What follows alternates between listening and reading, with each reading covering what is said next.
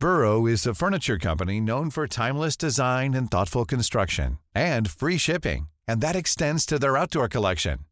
Their outdoor furniture is built to withstand the elements, featuring rust-proof stainless steel hardware, weather-ready teak, and quick-dry foam cushions. For Memorial Day, get 15% off your Burrow purchase at burrow.com slash ACAST and up to 25% off outdoor. That's up to 25% off outdoor furniture at burrow.com slash ACAST. J'en avais un autre aussi, c'était consensuel, ce qui est pas mal, tu vois, ça fait consensuel et tout. Et c'est, Mais t'as fini de nous insulter T'as fini de nous mansplainer la vie, là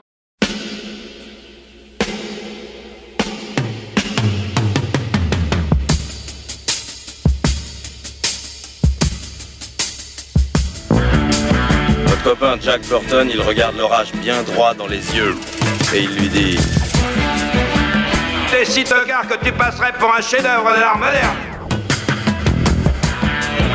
Madame, je n'écrirai rien sur ce film, c'est une merde. Merde. Ce sont les gars qui se prétendent normaux qui vous déçoivent. Les dingues, ça ne fait jamais peur.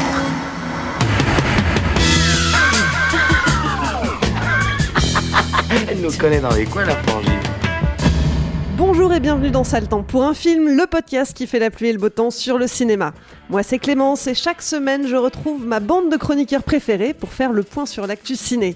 Ensemble on se penche sur la sortie du moment, que ce soit en salle, oui en salle elles sont ouvertes, sur les plateformes de streaming, en DVD et en Blu-ray.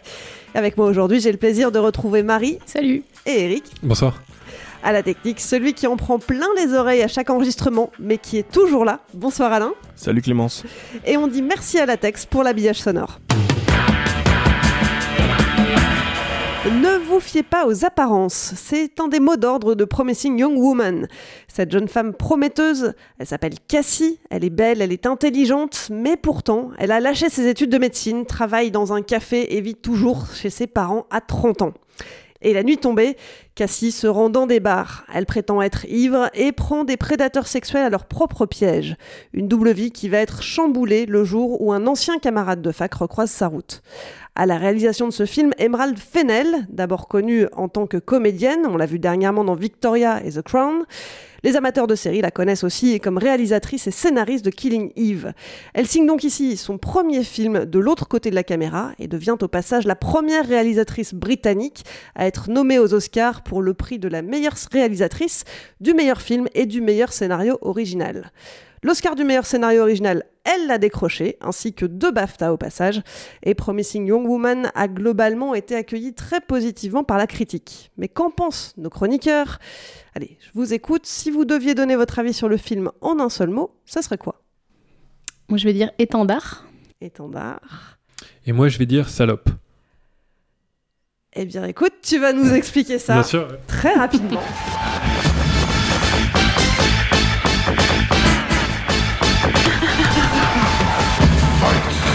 Ouais, en fait, salope parce que, euh, évidemment, hein, je ne le dis pas comme une insulte, surtout pas dans, dans ce cas-là, mais parce que, en fait, je pense que ce film est une dramatisation euh, d'un état de fait, en fait, euh, qui... dont on entend parler souvent, c'est-à-dire des femmes qui couchent euh, avec, des, avec des mecs, on va dire rapidement, et qui après se font euh, traiter de tous les noms. Et en fait, ce film, en fait, il dénonce ça. Cette femme se grime, comme tu le dis, en fait. Je dirais pas prédateur sexuel. hein. Moi, je pense qu'elle, elle, elle, euh, elle attire un peu des, pauvres mecs en fait dans son filet, mais elle se grime, en tout cas en espèce de conne sensuelle, fait semblant d'être ivre, se fait ramener chez les mecs délibérément, et après les confronte à ce qu'ils allaient faire, c'est-à-dire en fait un espèce de viol plus ou moins. euh, C'est un viol. C'est un viol. et euh, oui, mais en fait, ce qui est bien dans ce film-là, c'est que justement, ça joue sur les nuances. C'est-à-dire que là où ils sont pas des prédateurs sexuels, tel type euh, qui joue dans Superbad, là, McLovin, qui est un des. euh, Christopher Mintz-Plasse. c'est ça, merci. Et qui est complètement euh, à l'ouest, qui lui parle de son projet de, de roman, etc., qui me semble, qui semble complètement inoffensif au départ, mais qui quand même prend de la coke, mais qui quand même la pousse, etc. Quoi. Et en fait, à cette histoire, parce que c'est une histoire de vengeance, euh, va se grimer en fait tout ce contexte sociologique-là qui est assez intéressant. Voilà pour moi. Et en fait, ce film-là, il m'a beaucoup intéressé là-dessus parce qu'en fait, finalement, on, se plaint beaucoup euh, dans Capture Mag du manque de contenu des films. Ce film a beaucoup de problèmes, mais au moins il ne souffre pas de ce problème-là. Et euh, c'est un film qui a du contenu, je trouve. Est-ce que, est -ce que le, le mot que tu voulais dire, c'était vraiment ça là Parce que c'était pas plutôt slut shaming si, en fait, ça fait partie de ça. Oui, bien sûr, ça fait partie de ça, effectivement. De, en fait, et d'ailleurs, à chaque fois dans ces, dans ces, euh, dans ces euh, modus operandi, bon, sans vouloir spoiler la fin, elle se déguise en infirmière sexiste, stripteaseuse, etc. On, on va spoiler la fin. Je suis désolé, on est obligé de la spoiler après. On peut prévenir. Mais elle va, elle va utiliser, en fait. Bon, bah, si on va spoiler la fin, en fait, on pourra dire plein de choses parce qu'en fait, c'est aussi une, une technique d'écriture qui m'a fait beaucoup penser à du David Mamet, euh, dans la manière dont ça va en fait être extrêmement théâtralisé jouer euh, beaucoup, beaucoup euh, sur des dialogues et des révélations. Euh, et là-dessus, en fait, je trouve dans le script, il y a beaucoup, beaucoup de, de choses qui sont très habiles. Et après, des choses que j'aime un peu moins, mais ça, j'aimerais, j'aimerais avoir votre avis là-dessus. Alors on va, on va y revenir, mais Marie, d'abord, explique-nous. Donc moi, mon mot, c'était étendard. Et euh, en fait c'est un mot euh, c'est un peu à double à double sens à double tranchant parce que c'est un film bah, comme toi j'ai des réserves dessus mais euh, je suis quand même hyper contente que ce film existe parce que tu t'en as parlé en fait as tourné autour du pot sans dire le mot donc je vais balancer un gros mot mais en fait c'est un film sur la culture du viol. C'est un film sur bah, bah ouais ces femmes qui, qui, qui couchent le premier soir ça arrange bien les mecs mais qui ensuite les traitent de salopes. C'est un film sur est-ce que profiter d'une fille saoule donc c'est ce qui est arrivé à Nina la meilleure amie du personnage de Cassie. C'est ce qui lui est arrivé lors d'une soirée étudiante quand elles étaient euh, étudiantes en fac de médecine toutes les deux. Elle, était ivre, il y a un mec qui a profité d'elle et, euh, et, elle s'est euh, visiblement, spoiler, si vous voulez pas savoir la fin, voilà, enfin c'est même pas la fin mais c'est le plot du film, mais voilà, elle s'est suicidée visiblement à cause de ça. Et en fait tout le, tout le film tourne autour de ça. En fait c'est l'idée c'est en fait, c'est un viol. Beaucoup de gens ne considèrent pas ça comme un viol. Et ça brise des vies. Donc, littéralement, cette fille-là qui s'est suicidée et son amie dont la vie s'est arrêtée, en fait, elle est figée. C'est un personnage qui vit dans la maison de ses parents encore à 30 ans. Elle a arrêté la fac de médecine. Elle a pris un petit boulot euh, dans le petit café du coin. Euh, elle se contente d'une petite vie. Elle est dans une maison qui est, euh, c'est la maison de ses parents qui est littéralement euh, figée dans le temps, qui est hyper kitsch. Elle est dans une chambre d'ado, elle porte des pyjamas roses. C'est vraiment, elle est, son développement s'est arrêté en fait euh, à l'époque où elle était étudiante, donc elle a plus ou moins une vie d'ado, sauf que c'est ses 30 ans en fait. pendant, le film, elle, vit ses, 30 ans et, d'ailleurs ses parents lui offrent de manière très subtile une valise rose pour aller avec le reste, mais pour qu'elle s'en aille et qu'elle vive sa vie, parce que c'est, c'est en fait un personnage qui s'est arrêté de vivre au moment où son ami, il arrivé ça à son ami et où son ami s'est suicidé. C'est aussi une histoire d'amour en, négatif, où elle nous parle de, cet amour qu'elle avait avec cette fille, de, cette amitié hyper forte. C'est un film sur le deuil aussi. Elle, elle n'arrive pas à faire son deuil, elle n'arrive pas à, outrepasser ça. Et au final, son but, c'est juste qu'on reconnaisse que ce qui est arrivé à son ami, c'était pas la faute de son ami, que c'est pas la. En fait, un viol, c'est pas la faute de la fille, qu'elle soit saoule, qu'elle soit habillée comme ci, comme ça, et que ce soit en survette ou en jupe, qu'elle soit saoule ou pas, en fait, c'est pas sa faute. Et elle, elle veut juste qu'on reconnaisse ça, et elle veut juste, jusqu'à la fin, donc la scène dont tu parlais, où euh, elle va euh, déguiser en infirmière sexy euh, à l'enterrement de vie de garçon du violeur de son ami, elle veut lui graver son nom sur le, sur le, sur le corps, et c'est littéralement le plot de plein de films d'action qu'on a vu où c'est dit le nom de ma femme qui est morte, dit le nom de mes mhm. enfants, là c'est dit le nom de mon ami qui est morte en fait. Et c'est juste une quête comme ça, c'est une quête vengeresse. Donc moi, je, suis, je disais étendard parce que je suis hyper contente que ce film existe, comme pas mal d'autres films, de séries qui commencent à, à, émerger maintenant, parce que c'est des représentations qu'on n'avait jamais en fait. C'est euh, des films qui parlent de sujets dans lesquels on se retrouvait pas, parce que évidemment, moi, en tant que femme, je pense que c'est différent euh, de d'autres personnes ici, où moi, je peux pas euh, détacher ce film-là et le critiquer juste comme un simple objet cinématographique, parce qu'en fait, je me prends en pleine gueule, sûrement comme toi, Clémence, le sujet lui-même, parce que ça nous est arrivé, c'est arrivé à des amis. En fait, je pense qu'il n'y a pas une femme de notre âge qui ne connaît pas une histoire comme ça dans son cercle proche, voire qui lui est arrivée à elle-même. Il y a quelque chose d'intéressant aussi, c'est que le, portrait du violeur est très différent de ce qui est très souvent présenté dans les Rape and Revenge, où on voit euh, toujours euh, des...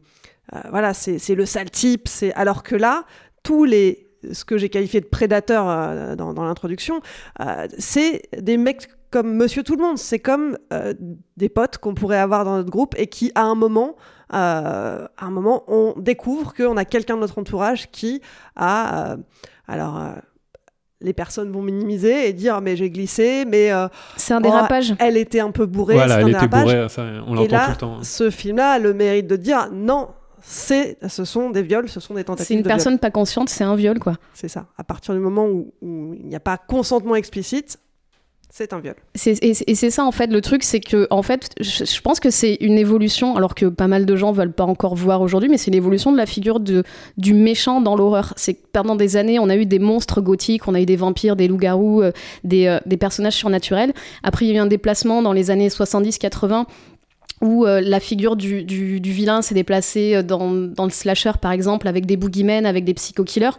Mais en fait, le, donc donc c'était une horreur qui se rapprochait un peu plus du quotidien, qui était un peu plus dans la, ville, dans la banlieue, etc.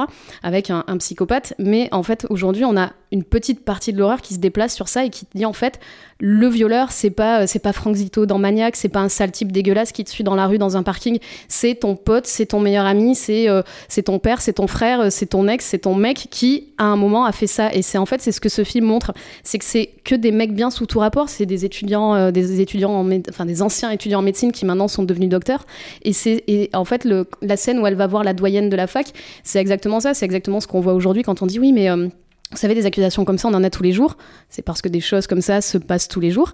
Et on peut pas briser la carrière ou la vie de quelqu'un sur une accusation. Et c'est exactement, en fait, euh, moi, c'est pour ça que j'ai du mal à analyser, analyser le film en tant que film lui-même, parce que c'est des, des trucs dans lesquels on est vraiment trop plongé aujourd'hui, Mhm. en tout cas euh, en tant que femme, quoi. Ouais, ouais, tout à fait. Et C'est le genre d'argument retort, là, ça pourrait briser la carrière de quelqu'un Ouais, si jamais c'est tout le- et c'est complètement tout le temps bullshit, ça. hein. Le, le titre est une référence à, à- à- Oui. à- à une histoire qui s'est déroulée sur un campus américain où, euh, où un, un violeur euh, n'a jamais été euh, envoyé en prison parce que euh, c'était sa parole contre celle de la victime et, la- la doyenne ou le doyen de la fac a dit on ne va pas briser la carrière de ce jeune homme prometteur. D'accord. Et c'est tout le temps comme ça. Et oui, parce que c'est tout. En plus, c'est toujours des profils. Tu sais, on te dit toujours, mais, mais regarde, c'est un mec brillant. euh, en plus, il est beau. En plus, il est. euh, Mais oui, mais parce qu'en fait, voilà, comme je disais, le, le, le violeur, c'est pas le, le mec euh, tout pourri, dégueulasse. Donc voilà, moi, je suis très contente qu'il y ait ces films-là dans, dans ce genre de.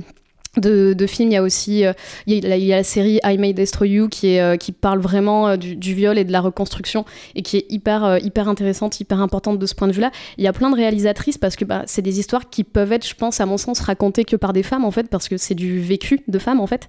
Et, et c'est sûr qu'on est hyper loin du rape and revenge. On n'est pas du tout dans le, dans le côté jubilatoire de la vengeance sanglante où elle truciderait des mecs. Parce que moi, là où j'ai aussi un peu un problème, c'est que le film il est vendu comme ça, le trailer il est vraiment comme ça. On a l'impression que c'est un que c'est elle le prédateur, que c'est elle qui va euh, chasser des mecs, mais en fait sa chasse, elle est jamais, elle, elle est jamais heureuse de, ce qu'elle fait. C'est, euh, elle se détruit elle-même en faisant son espèce de, de, de chasse et de quête vengeresse, où elle se punit autant qu'elle punit les autres, parce que quand elle punit euh, elle tend un piège à la doyenne, elle tend un piège à une ancienne amie euh, qui était, euh, elles étaient un petit trio avec son, avec son amie Nina.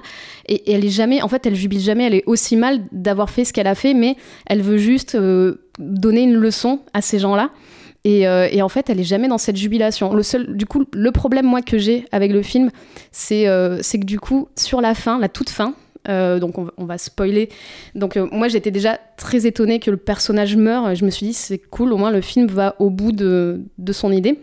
Parce que donc elle, elle meurt, euh, elle se déguise en infirmière sexy, elle s'infiltre dans, dans l'enterrement de vie de garçon. Et donc elle coince le mec dans la chambre, elle l'attache et elle veut lui graver le nom de son ami dessus. Et il finit par l'étrangler dans une scène qui est, enfin l'étouffer sous un oreiller dans une scène qui est assez longue et euh, assez dure, même si ça se passe beaucoup hors champ et que la caméra se, se recentre euh, petit à petit sur, sur, l'homme qui est en train de l'étrangler. On voit un peu ses bras qui essaient de bouger, qui essaient de se, Mais ça dure Mais- euh, ouais, plusieurs longues c'est minutes. quasiment en temps réel en fait. Je pense que c'est plus ou moins les 3-4 minutes qu'il faut pour étouffer une personne, j'imagine. Et en fait, moi, jusqu'à la... jusqu'à ce que la scène passe au lendemain matin, je me disais non, mais en fait, euh, elle va se relever. Il y a un truc, possible, tu il y a vois. quelque chose.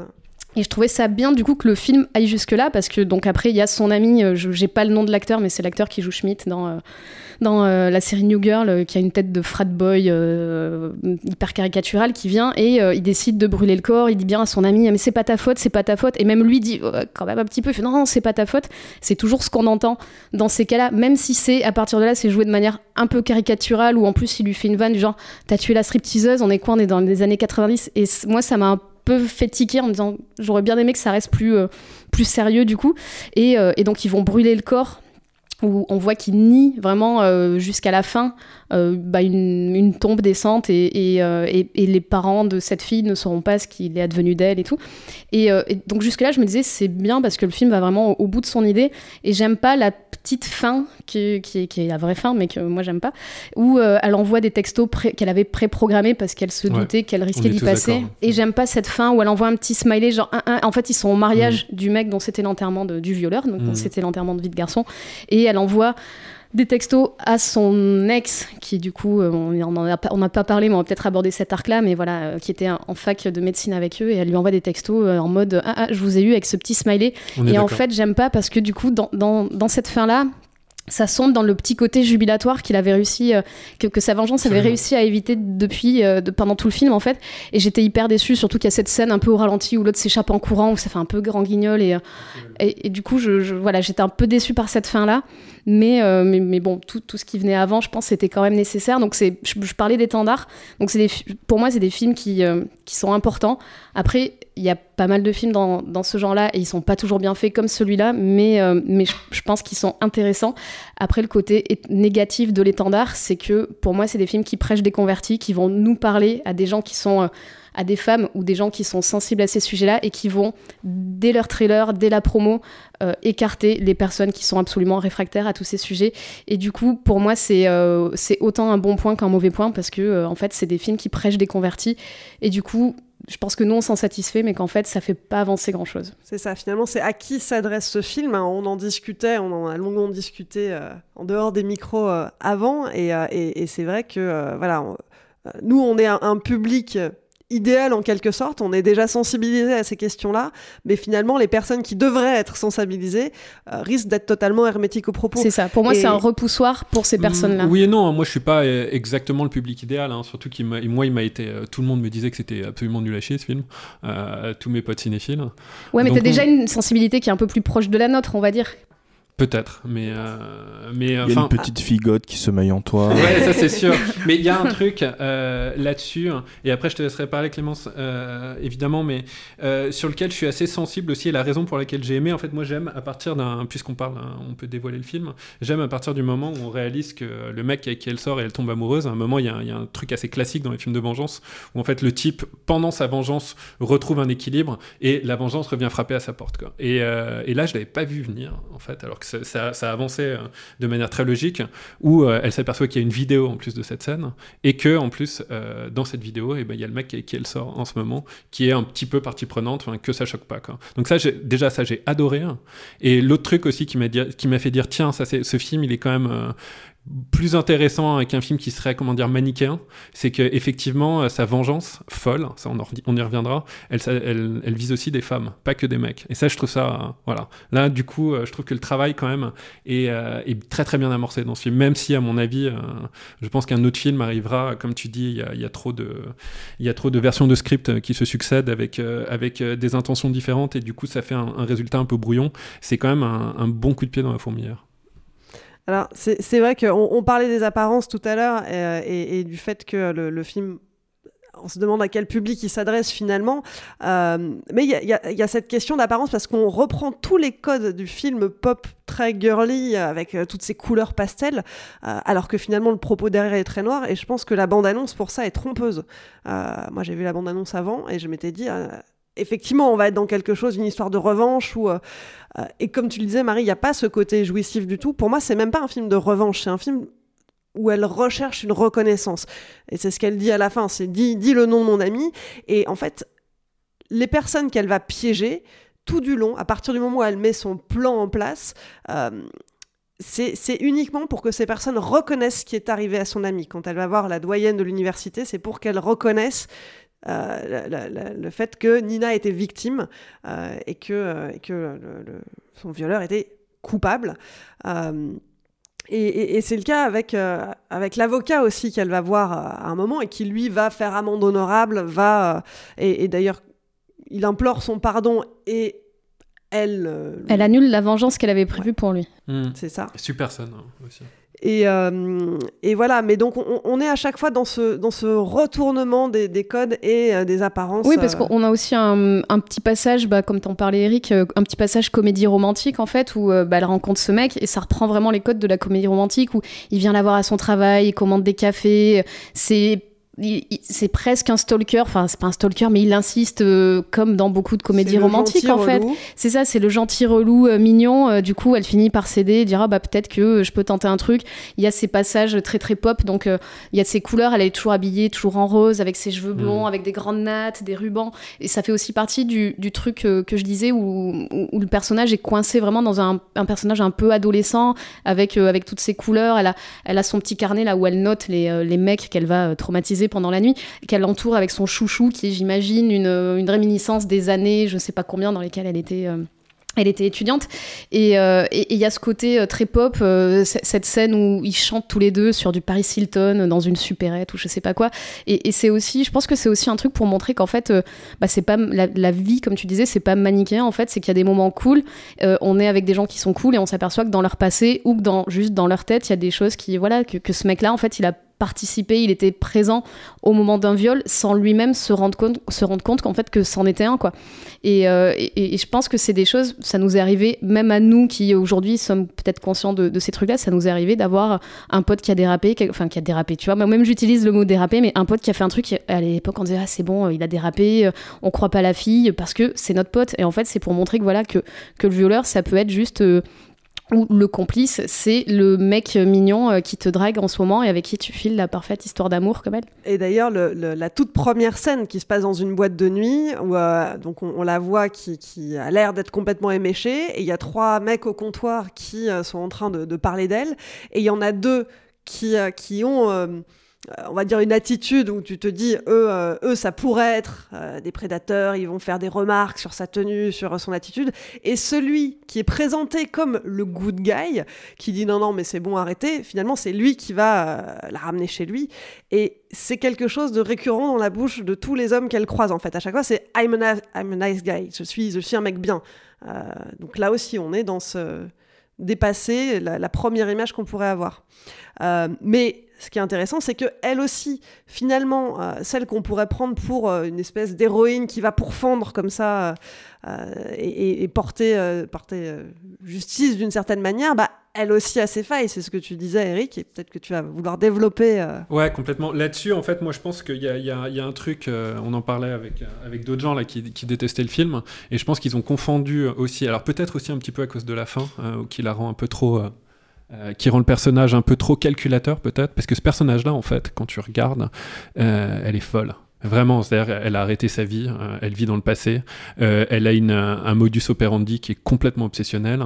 Et il y a cette scène, moi, que j'aime beaucoup, euh, où euh, il y a un type qui, euh, elle manque d'avoir un accident de la route, et là, elle pète les plombs sur le mec qui l'insulte, elle lui brise le pare-brise, etc. Et tu sens que là, Elle c'est, elle, Ouais. elle pète une durite. Et j'aime bien cette scène parce que je pense que un, un mauvais film, euh, sans pointer du doigt, euh, avec une femme qui se venge, l'aurait fait basculer dans l'action et aurait repris tous les codes euh, du film d'action des mecs et aurait augmenté la force de la fille, baissé la force de ses agresseurs. C'est ce qu'on voit dans les films de super-héros, hein, évidemment, mais partout un peu, où en fait on voit ces, films, ces, filles euh, qui ont la des forces surhumaines, comme si on voulait maintenant que, euh, que euh, voilà, l'égalité homme-femme est, traitée dans les médias, comme si on voulait leur donner exactement les mêmes rôles qu'aux hommes. Et je trouve complètement débile. Et ce que j'aime bien dans ce film-là, c'est que justement, en fait, son modus operandi, il est très névrotique, il est très réfléchi, et que cette femme-là, en fait, elle est toujours sur le point de, de péter un plomb, tout le temps, tout le temps. Qui d'ailleurs l'empêche euh, de mettre euh, à bien euh, son plan.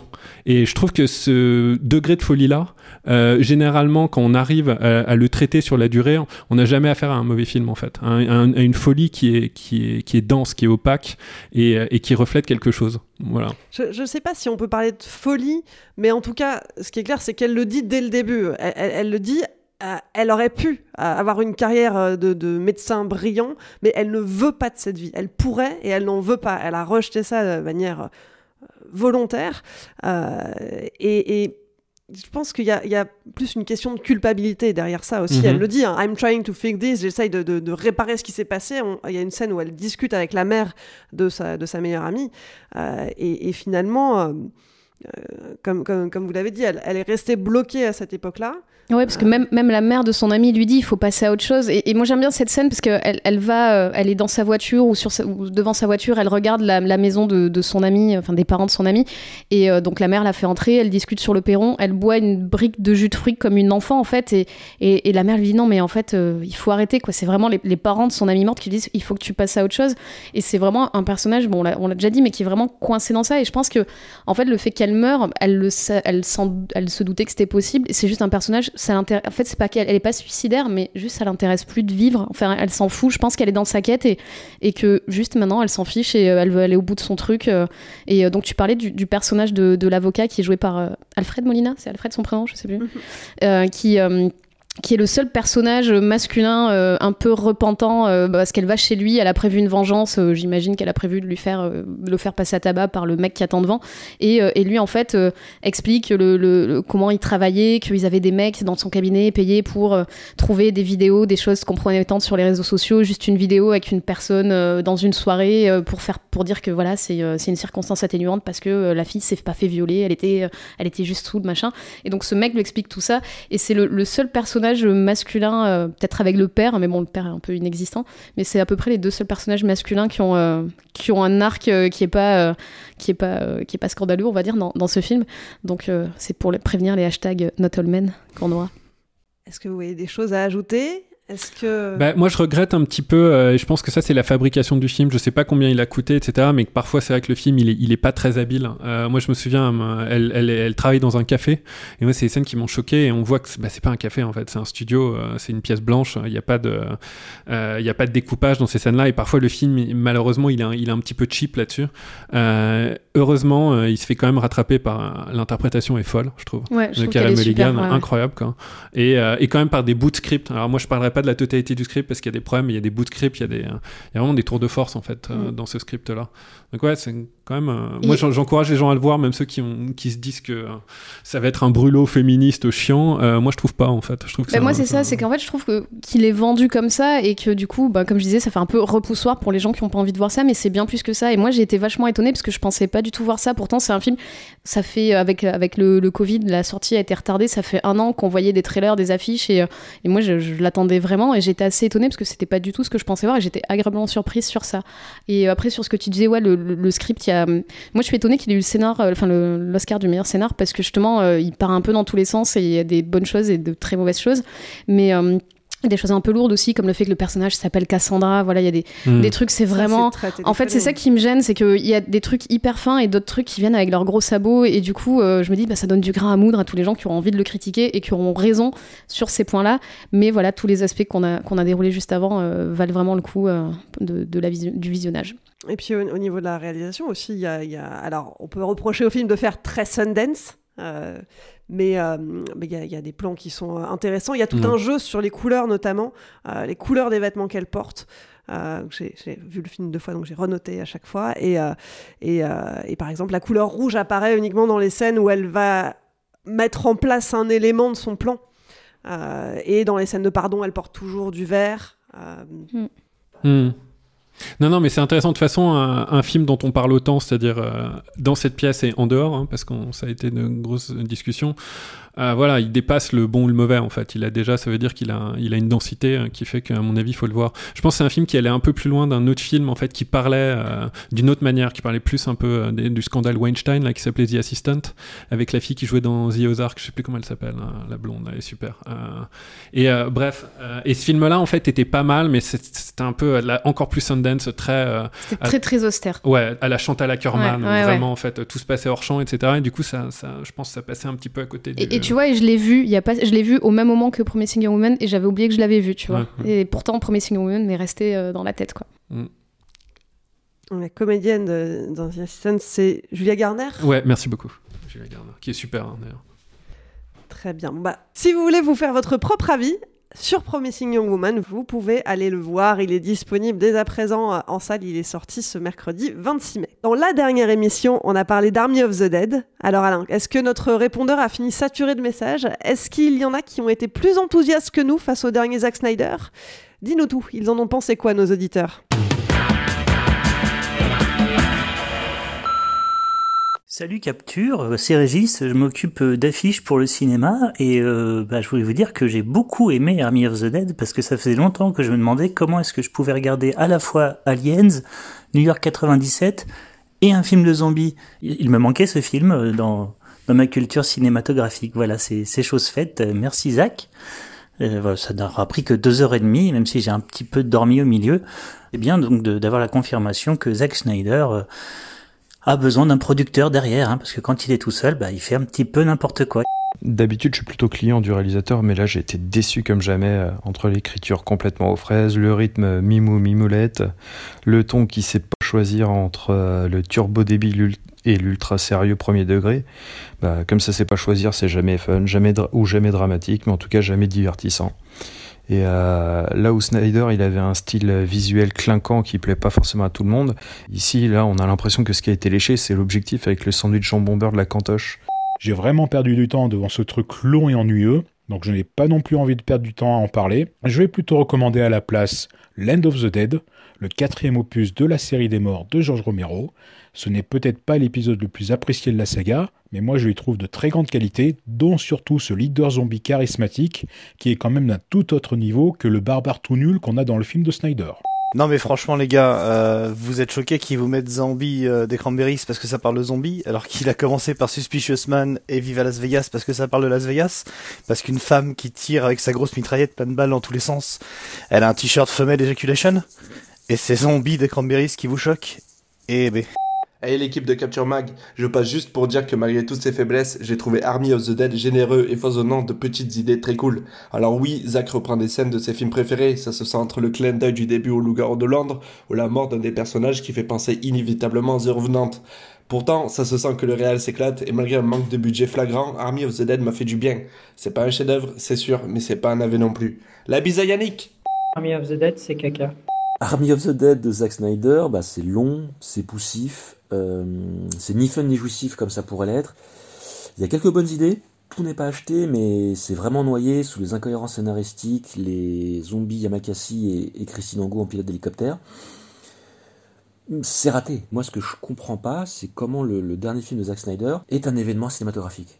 Il y a une époque pas si lointaine euh, où on attendait le, prochain Wachowski, le prochain Michael Mann, le prochain Fincher, et là on en est à, on attend le, prochain frère Russo ou le prochain Zack Snyder. Où c'est que ça a merdé? Salut Capture, ça va? Julien Charpentier à l'appareil. Bon, je dois admettre que même si vous défoncez encore Snyder comme des brutes, cette fois j'aurais été un peu plus d'accord avec vous que d'habitude. Et tirer son film sur 2h30 pour laisser ses personnages à l'état d'archétype, c'est au mieux maladroit. Ouvrir plein de portes, ok, pourquoi pas, mais ça devient au bout d'un moment moyen pour raconter une histoire qui se tient de bout en bout. Quant à la structure scénaristique, Snyder choisit jamais ce qu'il veut raconter et encore moins comment il veut le raconter. Ça devient compliqué. Maintenant, visuellement, vous trouvez ça moche Bah écoutez, je trouve ça beau. Je trouve ça assez élégant, cette absence de profondeur de champ, et assez inhabituel en plus. Après le 1.33 de Justice League, Snyder continue de tenter des trucs. Je trouve ça positif. On a aussi un rythme qui est très bien tenu, même si le film est trop long, et la scène de fight avec les zombies endormis me plaît beaucoup. Bref, au final, c'est pas si mal Army of the Dead. Hein. Bon, c'est pas bien, mais c'est pas si mal. Je vais plutôt m'exprimer sur les commentaires de la critique de Capture Mag. Dire que l'équipe Capture Mag est cynique, n'aime plus rien, fait du Snyder bashing parce que c'est la mode, et dire qu'il faut arrêter de se prendre la tête à chercher une cohérence dans un film de zombies, c'est terrible comme propos. Parce que justement, c'est à force de bouffer du cinéma qui se prend pas la tête qu'on a des films de plus en plus médiocres. Un film, et surtout dans le genre zombie, devrait être porteur de sens, de réflexion sociale, ou être complètement jouissif. Rendez-nous le fun, rendez-nous une véritable profondeur thématique, mais arrêtons de bouffer de la merde comme des moutons, arrêtons de sacraliser la médiocrité. Parce qu'après, on nous proposera que ça, ce qui est déjà à moitié le cas. Soyons critiques, prenons-nous la tête et qu'on nous fasse de bons films, putain.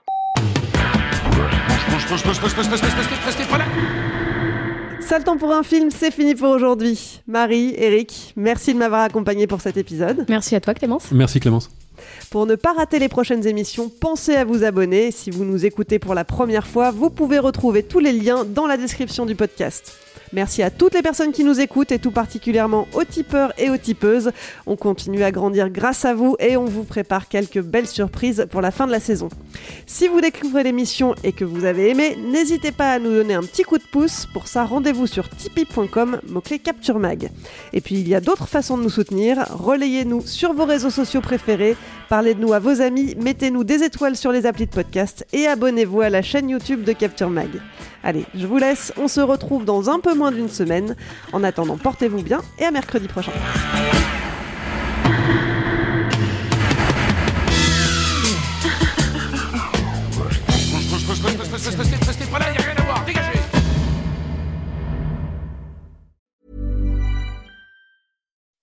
When you make decisions for your company, you look for the no-brainers. If you have a lot of mailing to do, stamps.com is the ultimate no-brainer. Use the Stamps.com mobile app to mail everything you need to keep your business running with up to 89% off USPS and UPS. Make the same no-brainer decision as over 1 million other businesses with Stamps.com. Use code PROGRAM for a special offer. That's Stamps.com, code PROGRAM.